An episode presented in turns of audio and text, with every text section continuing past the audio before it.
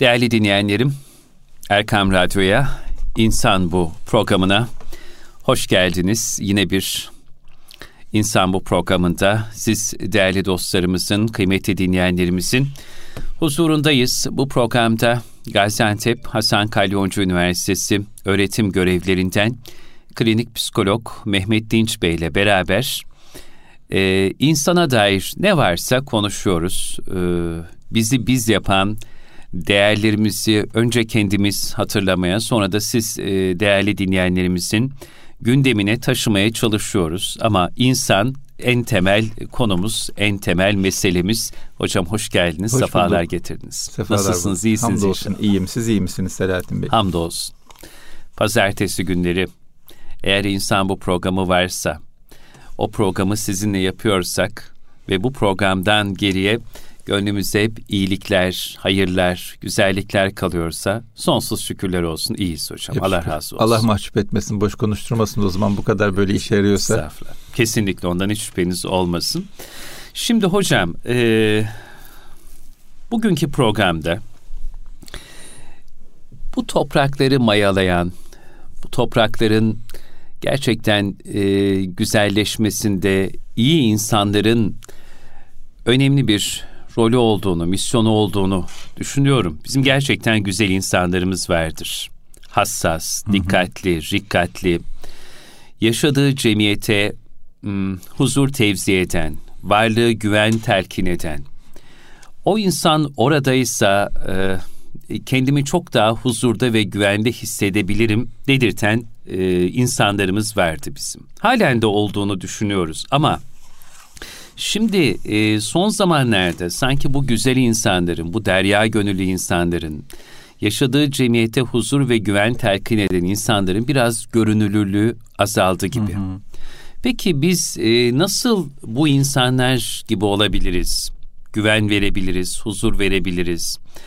E, onları anlayabilmek, o güzel insanların ahlakıyla ahlaklanabilmek, etrafımızda böyle insanlar var mı diye alıcı gözle bakmak nasıl olacak? Biraz bu konular üzerine konuşalım mı bugünkü programda? Tabii, memnuniyetle.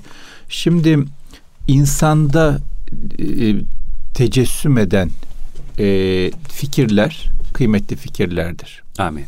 Tecessüm etmediği zaman bir fikrin, bir davanın, bir iddianın hiçbir karşılığı yoktur.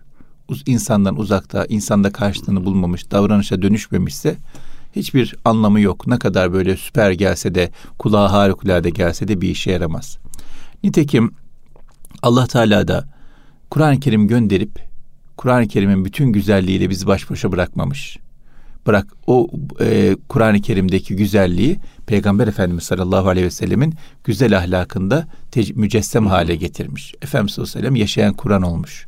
O Kur'an-ı Kerim'in verdiği mesajlar oturuşunda, kalkışında, konuşmasında, susmasında hep kendini göstermiş. Hazreti Ayşe diyor ya, yürüyen Kur'an da evet. Buyuruyor. O yüzden bir davanın, bir düşüncenin, bir medeniyetin, bir idealin, bir iddianın davranışta, yaşantıda, hayatta gözükür olması çok çok önemli. Bizim büyüklerimiz hep e, medeniyetler manzumesi olarak eski zamanları anlatırlar. Hı hı. Ve o dönemin inceliklerini kitaplarda okuruz. Fakat hakikaten özellikle çok yoğun şehirleşmeyle beraber nezakete, rikkate, inceliklere vakit kalmıyor. İnsanlar çok yoğunlar. O kadar yoğunlar ki e, bir otobüse binerken birisine bir öncelik tanımak ya da asansörde inerken birisine bir öncelik tanımak vakit kaybı gibi geliyor. Yani o büyük doluluktan, o büyük hengameden böyle güzelliklere, böyle inceliklere fırsat olmuyor gibi geliyor. Ve bu küçük inceliklere vakit bulamamak, fırsat bulamamak ve onları atlamak büyüyor, büyüyor, büyüyor. Küçük bir deliğin açılması gibi. Büyük incelikleri de, büyük hassasiyetleri de, büyük güzellikleri de kaçırır hale getiriyor bizi. Biz artık hiçbir hassasiyet göremez hale geliyoruz. Hiçbir güzellikten haberdar olamaz hale geliyoruz. Hiçbir inceliği uygulayamaz, fark edemez hale geliyoruz. Bu tabii fark edilmese de esasında büyük bir kayıptır. Niye? Çünkü e, her şeye doyulur, güzel ahlaka doyulmaz diyor ya büyükler. İnsanoğlu her şeyi deniyor şu anda. Her şeye doyuyor, bıkıyor, bunalıyor, daralıyor. Ama güzel ahlak olmadığı için, ona e, aşinalık yaşanmadığı için, onunla karşılaşılmadığı için maalesef ona doyulamıyor.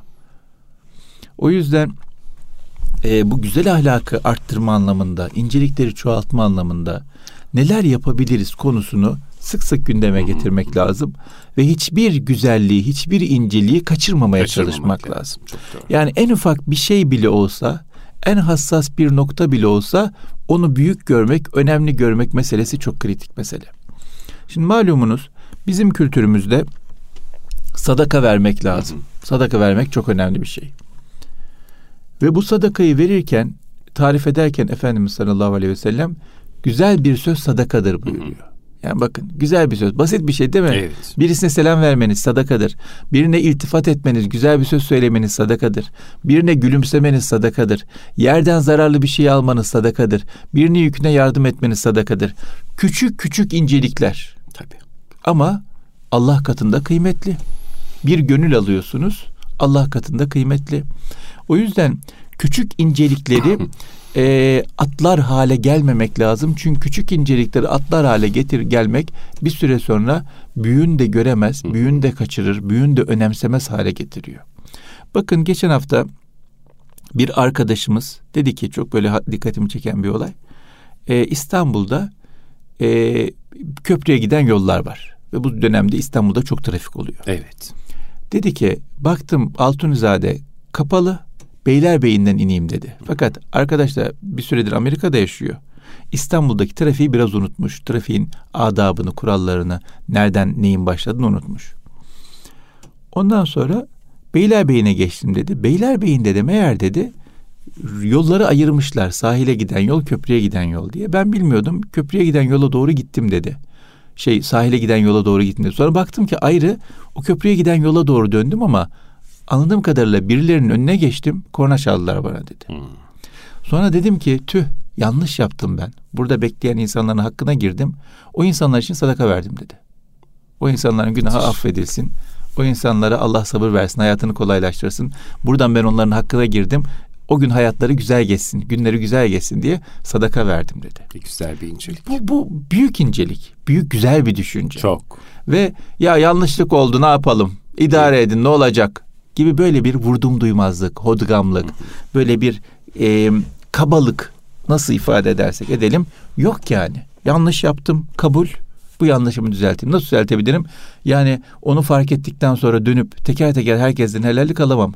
Ama onların namına bir sadaka vereyim. Birilerini sevindireyim. Onlar için dua edeyim. O gün hayatları kolaylaşsın. İşleri çabuk olsun. Yetişsinler istedikleri yere diye. Bunu, bu çok önemli bir şey. O yüzden İnsan ne kadar böyle inceliklerle yaşarsa o kadar iyi. Bu noktada ben bu hafta bir kitap okuyordum. O kitapta aynı bu derdini taşıdığımız, konusunu yaptığımız konuyla alakalı birkaç tane mesele dikkatimi çekti.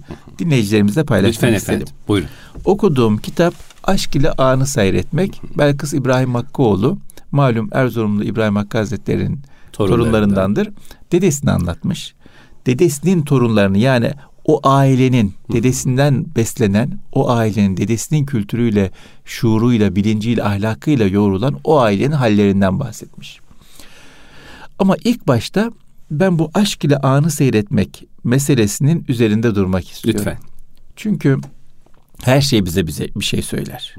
O söylediklerine kulak verebilmek, gönlümüzü açabilmek lazım. E, gönlümüzü açtıktan, gözümüzü e, açtıktan sonra her şeyin verdiği mesajı duyarız. Bununla alakalı çok güzel bir söz var. Diyor ki, hayatı yaşamanın iki yolu vardır. Birincisi her şeyi mucize gibi kabul etmek. İkincisi hiçbir şeyi mucize gibi kabul etmemek. Evet. Ya her şeyi sıradan görürsünüz ya her şeyi olağanüstü görürsünüz. Her şeyi olağanüstü görürse, mucize olarak görürse insan, o zaman hikmetlere kapılar açılır. Tabii. Ama her şey sıradan, zaten böyledir, zaten böyle olması gerektiği gibi bakarsa o zaman bir sürü hikmete kapatır gözünü insan. Duanın güzelliğine bakar mısınız? Allah'ım benim hayretimi artır. Ya ya işte bu çok kıymetli bir şey. Hayret etmek gerekiyor. Bu dünyaya zaten hayret etmeye geldik biz ya. Geçen hafta bir dostumuz ameliyat olmuş gözünden. Geçmiş olsun. İnşallah Allah şifalar versin cümle hastaya. Ee, bir gözünden ameliyat olmuş, öteki gözünde de bozukluk var. Ondan daha ameliyat olmamış. Birinci gözünden sonra onun da ameliyat olacak ama arada bir bir ay süre var. Dedim abi nasıl durum? Dedi ki sağ gözüm sıfır. Yani hiçbir bozukluk yok. Gözlük derecesi anlamında sıfır. Her şeyi çok net görüyorum. Sol gözüm beş. O da çok ileri bozuk. Evet. O yüzden dedi yalpalıyorum dedi.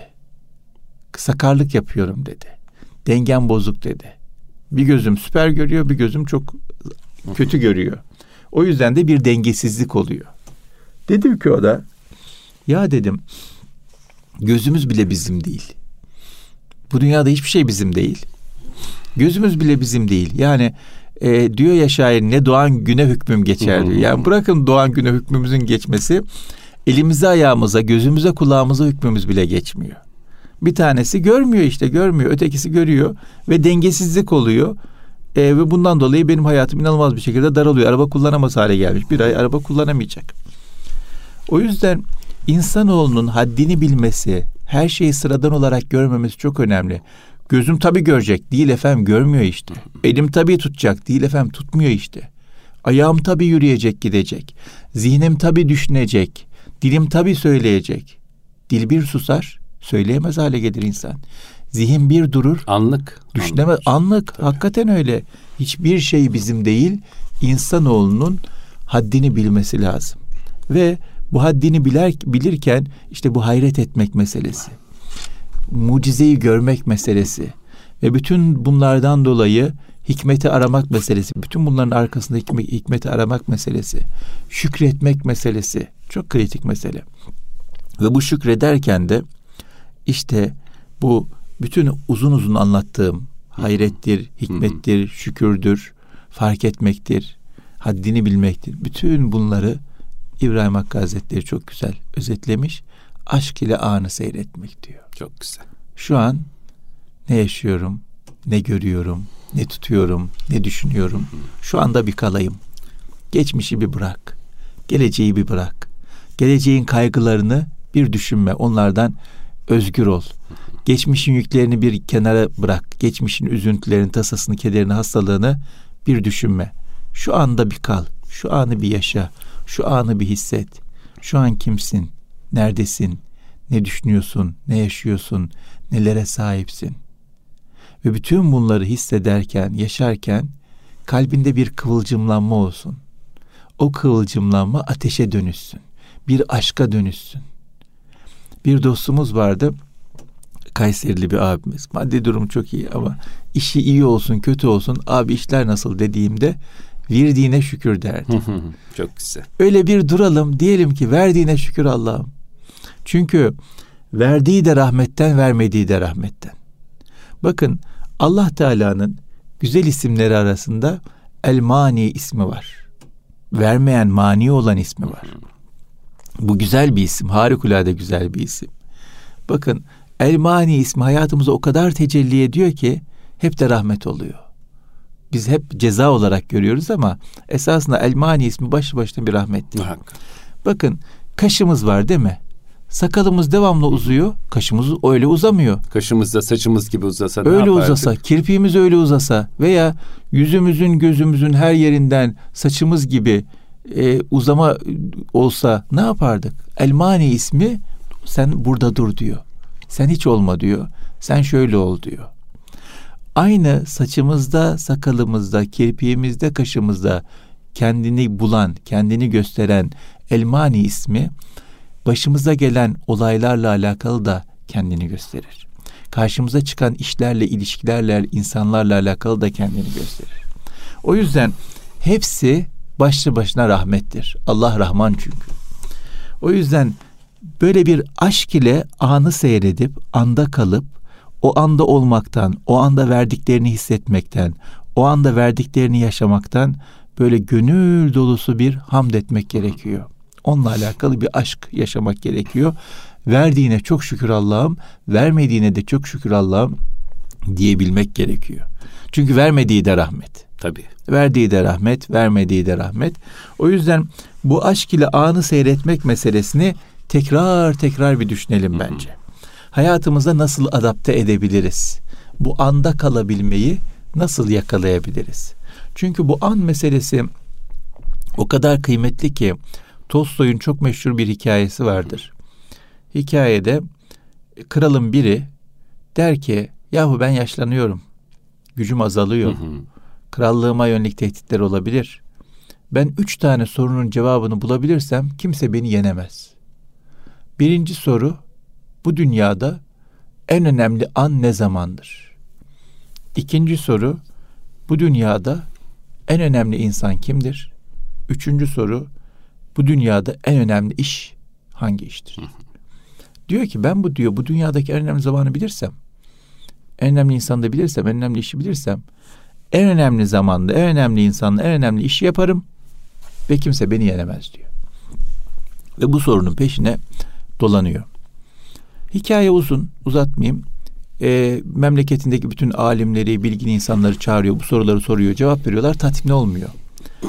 En son diyorlar ki bir münzevi alim var, ormanın içinde yaşar. Ona gidin sorun. Ama sizin gitmeniz lazım. O sizin ayağınıza gelmez. İkincisi kral olarak askerlerinize falan gitmeyin. Onu da kabul etmez. Vatandaş olarak gidin. Ona sorun diyor. Kral çaresiz. Başka yolu yok. Tebdili kıyafet. Gidiyor ormana. Münzevi alimin yanına varıyor. Ve bu üç sorusunu soruyor. Münzevi alim diyor ki burada kalman gerekiyor. Ben sana zamanla öğreteceğim. Bunu hemen söylemeyeceğim. Ve kalıyor. Kaldığı süre içerisinde bir sürü şey yaşıyor. Ve yaşadıklarının sonucunda cevaplarını buluyor alim söylemeden. Cevaplar şunlar. Dünyadaki en önemli an şu andır. En önemli an şu an. Çünkü geçmişe hükmedemiyoruz. Geleceğe de varıp varamayacağımız belli değil. Bir saniye sonramıza emin değiliz. Tabii. Bir saniye sonra olmayabiliriz. Bir dakika sonra olmayabiliriz. Bir saat sonrasında olmayabiliriz. Ama şu an varız. Varken en önemli an şu andır. Çünkü şimdi bir şey yapmak elimizden gelir. Var, varlığımız bittikten sonra ne yapabiliriz? Gücümüz, servetimiz, imkanımız nerede kalır? Bizimle beraber değil. Sözümüz geçmiyor. Veya imkan gidince, sağlık gidince, güç gidince, zihin gidince, akıl gidince insan ne işe yarar? Ne yapabilir?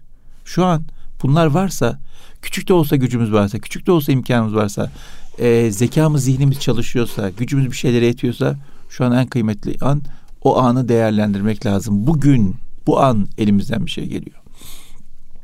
İkincisi, dünyadaki en önemli insan. O an kimle berabersen odur. Çünkü önceden görüştüğün insanlarla bir daha görüşüp görüşmeyeceğini bilmiyorsun. Görüşmeyi planladığın insanlarla görüşmek nasip olur mu bilmiyorsun. Ama şu an görüştüğün insanla görüşüyorsun, şu an yanında.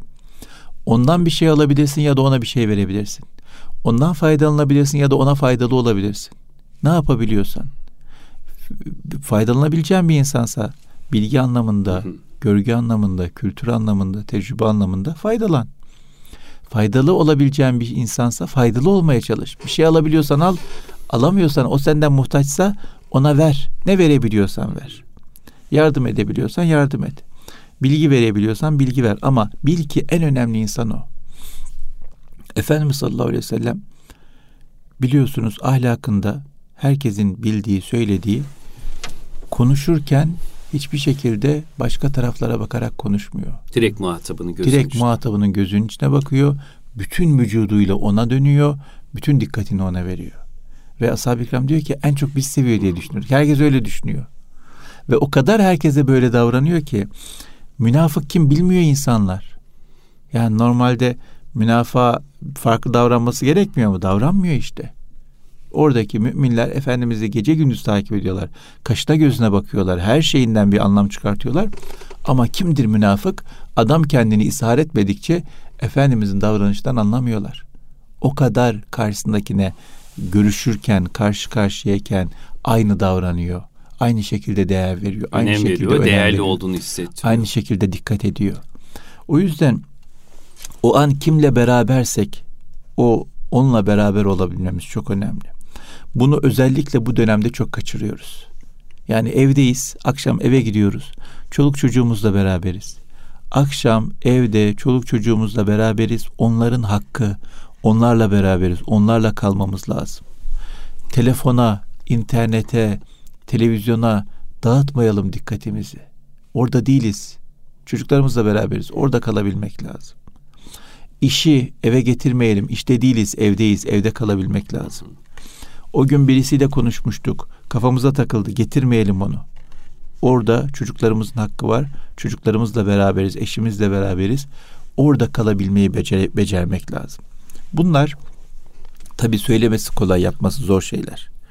Ama bir gayretimiz olursa, bir dikkatimiz, farkındalığımız olursa, on defada on defa yapamıyorsak dokuz defa yaparız, kârdır. sekiz yaparız, kârdır. yedi yaparız, kârdır. beş yaparız, kârdır. bir yaparız, kârdır. Aha. Hiç yapmamaktan iyi. Tabii. Ne yapsak kâr. Ama şunu bilelim, en önemli insan o an kimle berabersek odur, ona dikkat etmemiz gerekiyor. En önemli işle alakalı soruya da cevap şu: iyilik yapmak. İyilik yapmak, elimizden ne geliyorsa, nasıl yapabiliyorsak, hangi türde, hangi formda, hangi imkanla yapabiliyorsak yapalım, bir insana iyilik yapalım. Şimdi iyilik yapmanın tabii o kadar çok yolu var ki, para verebilirsiniz, herkesin bildiği. Gönül alabilirsiniz, güzel bir söz söylersiniz. Yardım edebilirsiniz fiziki olarak. Arkasından dua edersiniz. Hiçbir şey yapamıyorum. Arkasından dua et. O da çok büyük iyiliktir. Arkasından iyi konuş. O da büyük bir iyiliktir. Gıyabında onun adına sadaka ver. Gıyabında onun adına sadaka ver. O da büyük Peki. bir iyiliktir. Veya kötü konuşma. O da bir iyiliktir. Kırma. O da bir iyiliktir. Hak ediyor. Hak etsin. Sen incitme onu yine. O kaba. Görme. O da bir iyiliktir. Arkasından kötü konuşma, gıybetini yapma. O da bir iyiliktir. Yani yapabileceğimiz ve yapmayabileceğimiz o kadar çok iyilik var ki, yani yapabileceğimizden kötülük yapmazsak iyilik olmuş oluyor. Yeter ki biz yeter ki niyet iyilik, edelim. Evet. Niyet edelim evet. ve bir iyilik avcısı olalım. İyilik avcısı olalım, ne güzel söylediniz. Gerçekten. Yani böyle avcısı. Etrafımıza bakarken evet. acaba bugün hangi fırsatı kollasam da bir iyilik yapsam evet. düşüncesi içimizde diri ve canlı olduktan evet. sonra Tabii. elbet öyle ya da böyle bir fırsat Cenab-ı Hak lütfedecektir. Çıkar. Şimdi önceden insanlarla bu kadar iç içe değildi insanlar. Değildi evet. O yüzden iyilik yapmak için ekstra bir emek yapmak, sarf etmek gerekiyor. İmkanlar da bu kadar değildi. İyilik yapmak için büyük fedakarlık yapmak gerekiyordu. Ama şimdi imkanlar o kadar çok ki. İyilik yapmak o kadar kolay ki, iyi olmak o kadar kolay ki. Yeter ki insan istesin. Yani bir gün içerisinde biraz dikkatli bir insan. Tabii. Birazcık dikkat etsin. Yani çok böyle olağanüstü fedakarlıklar, paralar harcamasına, hı hı. bütün me- bunun için mesai yapmasına gerek yok. Bir insan birazcık dikkat etsin. Sabahtan akşama yaptığı iyilik say- iyilikleri saysın. Çok rahat kafadan elli yüz tane iyilik yapabilir. elli yüz tane insanın gönlüne girebilir. elli yüz tane incelik gösterebilir. Çok basit. Çok o kadar kolay ki yani günlük hayatta yaşarken ekstra bir şey yapmasına gerek yok. İşini gücünü yaparken, insanlarla konuşurken, evine giderken, yolda, evde, işte, her yerde normal bir insan hiçbir fazladan fedakarlığa, gücün üzerinde bir şeyler yapmasına gerek kalmadan küçük küçük şeylere dikkat etsin. Günde elli yüz tane iyiliği çok rahat bir şekilde yapabilir. Ve bunların hepsi kazançtır. Tabii. Hepsi yazılıyor. Hepsi çıkacak karşımıza. Hem bu dünyada çıkacak hem öbür tarafta çıkacak. İnsanın karşısına çıkan insan da rızkına dahildir. Hı hı. O rızkımız da bereketli olsun, bol olsun, güzel olsun istiyorsak bu küçük şeylere dikkat edeceğiz. Biz kaba olursak kaba insanlar karşımıza çıkar. Biz hodgam olursak hodgam insanlar karşımıza çıkar. Biz vurdum duymaz olursak vurdum duymaz insanlar karşımıza çıkar. O yüzden rızkımızı genişletmek için de bu dünyada da yaptığımız iyiliklerin karşılığını görmek için hassas ince insanlar olmamız lazım. Evet. Niye hep bunlar beni buluyor? Bir düşünelim, niye acaba bizi hmm. buluyor? Hep, hep başkalarında mıdır suç? Hep başka insanların mıdır kusur? Bizim kendimizde hiç kusur yok mudur? Eksik yok mudur? Düzeltebileceğimiz yer yok mudur? Ee, diyorlar ya büyükler, kişi noksanını bilmek gibi irfan olmaz diyorlar. İrfan insanın eksiğini, kusurunu, noksanını bilmesidir. O noksanlarımıza odaklanıp e, biz iyi olalım. Tabii. Biz fedakar olalım. Ben şunu görüyorum Selahattin Bey. E, böyle çok fıtratı bozulmamış, çok kötülükle e, birebir aynı hale gelmemiş insanlar hariç herkesin vicdanı var. Ve vicdanı olan bir insan iyiliğe, inceliğe, nezakete kayıtsız kalamıyor. Yeter ki o iyiliğin, inceliğin, samimiyetin, nezaketin gerçek ve kalıcı olduğuna inanmış olsun. Numara olmadığını görsün. Tabii, sahicilik önemli burada. Sahici olsun. O yüzden ne kadar zor bir adam karşımıza çıkarsa çıksın, ne kadar kaba bir insan karşımıza çıkarsa çıksın, biz iyi olmaya devam edersek, sebat edersek iyi olmakta, doğru olmakta, inanırsak iyiliğin gücüne, değiştirici, dönüştürücü gücüne, o zaman e, karşımızdaki de değişir. Ama biz ya selam verdik almadı, ben de bundan sonra kimseye selam vermiyorum dersek, iyilik yaptım anlamadım, müteşekkir olmadı, kimseye iyilik yapmayacağım dersek, bu aynı zamanda şu demek: ben de inanmıyordum ya, bir denedim Hı-hı. bakalım oluyor mu? Ba- olmuyormuş. Ben de iyiliğin gücüne inanmıyordum, iyi olmanın gücüne inanmıyordum, iyi olmanın önemine inanmıyordum demektir bu. O yüzden iyi olmanın gücüne, önemine inanmak meselesi çok önemli. Kim ne yaparsa yapsın, bizim kendi gündemimiz var. İyi olmak diye bir gündemimiz var. Demin çok güzel ifade ettiniz, iyilik avcısı olmak evet. gibi bir gündemimiz var. Kim ne yaparsa yapsın, biz iyilik avcısı olalım. Hocam, en büyük örneğimiz sevgili Peygamberimiz sallallahu aleyhi ve sellem Ebu Cehil'e en az yetmiş defa gidiyor. Ve Rabbimiz işte Musa Aleyhisselam'a, Firavun'a giderken kavlileyinle sözünü söyle. Evet. Aynı şekilde Efendimiz de yumuşak bir dille, tatlı bir dille, ama hani bir defa gittim olmuyor, yetmiş defa gidiyor. Evet. Ee, ifade buyurduğunuz gibi önce bizim inanmamız gerekiyor. Evet. Ve açılmayacak, aralanmayacak, e, iyilik karşısında duyarsız kalacak bir kalp yoktur hocam. Yoktur. Fıtrat kesinlikle. Tamamen bozulmadıysa el, er ya da geç. Evet. Fıtrat bozulmadıysa eninde sonunda açılır, ama fıtratı bozulan insanın da çok olduğunu düşünmüyorum ben. Evet, çok güzel. Çok yok yani. Üzerine toz geliyor, Hı. kir geliyor, pas geliyor, ama şöyle bir üzerini biraz hafif tabii, temizlediğinizde tabii, tabii. iyilikle, güzellikle, güzel sözle, ihsanla tabii. onlar da temizleniyor. Çok güzel bir Arap atasözü var. Diyor ki, insan ihsanın kölesidir diyor. Evet efendim. Yani e, karşılıksız yapılan iyiliğin, güzelliğin, inceliğin e, kölesidir. Ona hayrandır. Bu dönemin e, en çok özlediği, en çok ihtiyaç duyduğu insan ahlaklı insan. Bu Dalaylama diye bir adam var. Hı hı. Meşhur Gerçekten. malum. E, Batı kültüründe de çok meşhur. Takip ediyorlar falan. Bu adamın güzel bir sözü var. Diyor ki, dünyanın diyor daha fazla başarılı insana ihtiyacı yok diyor. Yeteri kadar başarılı insan var diyor. Daha fazla zengine ihtiyacı yok diyor. Yeteri kadar zengin var diyor. Daha fazla güçlü insana ihtiyacı yok diyor. Yeteri kadar güçlü insan var diyor. Daha fazla bilgili insana ihtiyacı yok. Yeteri kadar bilgili insan var diyor. Dünyanın diyor daha ahlaklı insana ihtiyacı var. Onun eksikliğini çekiyoruz diyor. Daha fazla barış peşinde, iyilik peşinde koşan insana ihtiyacı var. Erdemli insana ihtiyacı Erdemli var. insana Doğru. ihtiyacı var. Onun eksikliğini çekiyoruz diyor. Hakikaten bu dönem eksikliğini çektiğimiz insan, bütün insanlığın hayran olduğu insan, bütün insanlığın peşinde olan insan ahlaklı insan. Şimdi bizim büyüklerimizin bir yolu, yöntemi varmış. Çok bugün ilham alabileceğimiz.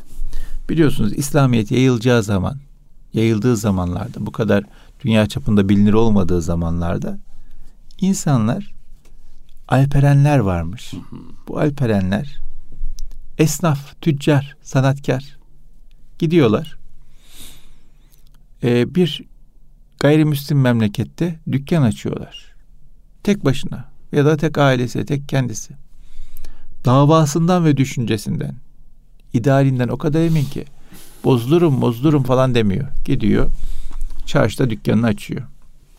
Kimseye ben Müslümanım, herkes Müslüman olsun, Müslümanlık şöyledir böyledir falan da demiyor. Bunun için kimseden para da almıyor. Böyle bir maaşlı olarak da gitmiyor oraya. Sanatı var, işi var, gücü var, mesleği var, orada dükkanını açıyor. İnsanlar gidiyorlar, geliyorlar, bu adamla iş yapıyorlar, bu adamdan hizmet alıyorlar, alışveriş yapıyorlar. Bakıyorlar ki bu adam ne kadar güzel bir adam. Merak ediyorlar. Peşine düşüyorlar. Sen nasıl böyle güzel oldun diye. He. Geldi mi pas, golü atıyor. Diyor ki ben Müslümanım diyor. Müslüman ne demek? Şu demek. İslam ne demek? Bu demek. Ahlak ne demek? Bu demek.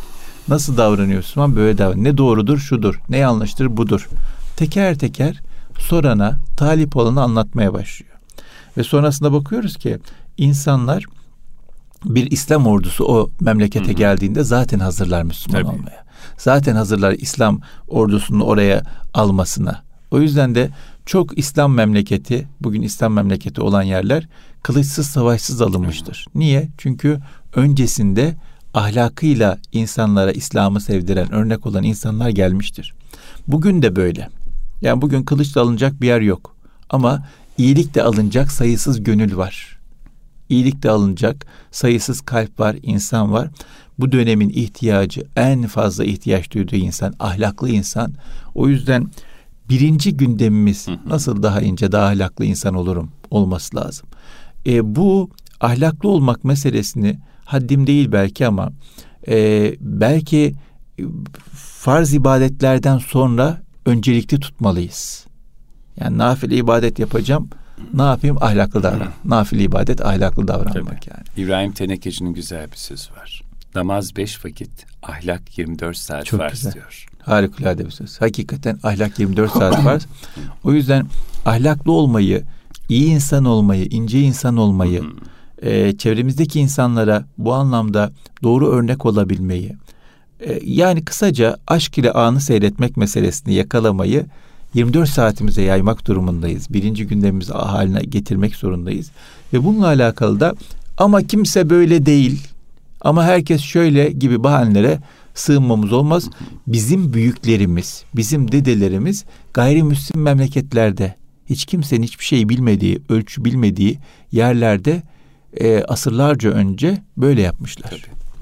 Hocam bugün Buyurun. iki yüz elli milyon Müslümanın yaşadığı Endonezya'nın İslam'ı tercih etmesine bir e, hassasiyet sahibi tüccar, Müslüman bir tüccar vesile ya. Olmuş, biliyor musunuz? Ne bir zaman? Yedinci, sekizinci asır. Tabii tabii, sekizinci asırlarda. Tabii Hı-hı. kumaş ticareti uğraşan evet. Müslüman bir tacir. Günün birinde kumaşlarını bir gemiye yüklüyor, Endonezya'ya gidiyor. Oraya yerleşip ticarete başlıyor. Bir gün işe geç geldiği bir gün tezgahların sattığı mallardan çok yüksek bir kar elde ettiğini görüyor. Bunun üzerine soruyor tezgahlarına, hangi kumaştan sattın? Şu kumaştan efendim. Kaça sattın? On akçeye sattım. E nasıl olur diyor. Beş akçelik kumaşı on akçeye nasıl satarsın? Adamcağızın bize hakkı geçmiş. Görsen tanır mısın onu? E tanırım efendim. O halde hemen git diyor. O müşteriyi buraya getir. Ona vakit kaybetmeden helalleşmem lazım. Tezgahtar gidiyor, müşteriyi bulup getiriyor. Dükkan sahibi de müşteriyi karşısına görür görmez kendisinden helallik istiyor. Tezgahtar tarafından alınan fazla parayı da müşteriye uzatıyor. Şimdi tabii bu müşteri daha evvel hiç böyle bir güzellikle karşılaşmamış, hayretler içerisinde. Hakkını helal et cümlesindeki manayı idrak etmeye çalışıyor. Bu hadisede efendim kısa sürede dilden dile dolaşıyor, çok geçmeden kralın kulağına ulaşıyor. Kral bu kumaş tüccarını saraya çağırtıyor. Sizin yaptığınız bu davranışı biz daha önce ne duyduk ne gördük. Sizin bu haliniz bize bir muamma oldu. Buna izah eder misiniz diyor. Diyor ki tüccar kemal edip de ben bir Müslümanım. İslam'da ise mülk Allah'ındır. Kul sadece bir emanetçidir. Ayrıca İslam'da haksız menfaat, faiz, istismar, gabni fahiş yani kandırmak suretiyle değerin çok üstüne satış yapmak ve toplumun zararına olan bütün alışverişler yasaktır. Bu alışverişte ise müşterinin bana hakkı geçmişti. Dolayısıyla kazancıma haram karışmış. Ben sadece bir yanlışı düzelttim. Bunun hmm. üzerine kral soruyor, İslam nedir? Müslüman olmak neyi gerektirir? Tüccar da onun sorularını tatlı bir dille, zarif bir üslupla cevaplandırıyor. Böyle bir dinin varlığını bu hasbihal vesilesi ilk defa duyan kral fazla vakit geçirmeden İslam'la şerefleniyor. Kısa bir müddet içinde bütün Endonezya halkı Müslüman oluyor ve bugün iki yüz elli milyonla en yoğun Müslüman nüfusa sahip olan Endonezya'nın İslam'ı kabul etmesindeki sır. Bin yıldır devam eden Düşün. bir bereket oluşuyor ve orası o kadar sömürgecilik görüyor. O kadar başka güçlerin de kontrolüne girdiği zaman oluyor ama insanlar İslam'dan vazgeçmiyorlar. İşte bu çok kıymetli bir şey. O yüzden kim nasıl olursa olsun, Tabii. kim ne yaparsa yapsın, biz bizde olanı Hı. bilelim. Ee, bizim büyüklerimizde, kültürümüzde, tarihimizde, dedelerimizde, kanımızda bu var. Kanımızda iyilik var, kanımızda ihsan var, kanımızda doğruluk var. İsmet Özel'in güzel bir kitap ismi vardı. Neyi kaybettiğini hatırla diyor. Çok doğru. Bizde olan bir şey de bu. Bunu kaybettik, hatırlayalım. Hatırlamak yeniden öğrenmekten kolaydır. Hı. Yeniden öğrenmemize gerek yok. E, hatırlamamız yeterli olacak. Çünkü halihazırda e, büyüklerimizden gelen böyle bir mirasımız var. Sahibiyiz bu mirasın, bu iyilik mirasının, Hı. bu doğruluk, bu güzellik mirasının. Ve bu dönem yine en çok ihtiyaç duyulan mesele budur. Ahlaktır, güzelliktir, iyiliktir. Ona tekrar sahip olmaya çalışalım. İnşallah. Kitapta Ee, yola çıktık. Yola çıktık. Fakat haftaya. haftaya artık bunları konuşuruz. Tamam. Konuşamadık. Çünkü başka. Bayağı bir altını çizdiğiniz evet, satırlar evet, var. Onları paylaşmak ben de merak ettim. Doğrusu. İnşallah o zaman önümüzdeki evet, inşallah. hafta inşallah. nerede kalmıştık diyelim. Ve Aşk ile Anı Seyretme bu sefer Belkıs Hanım'ın da kaleminden, kendi dedelerinden e, tevarüz eden ve e, kitabında yer verdi. O güzel meziyetleri, güzel ahlak örneklerine yer verelim. Hocam çok inşallah. teşekkür ederim. Ben ederiz. teşekkür ederim efendim.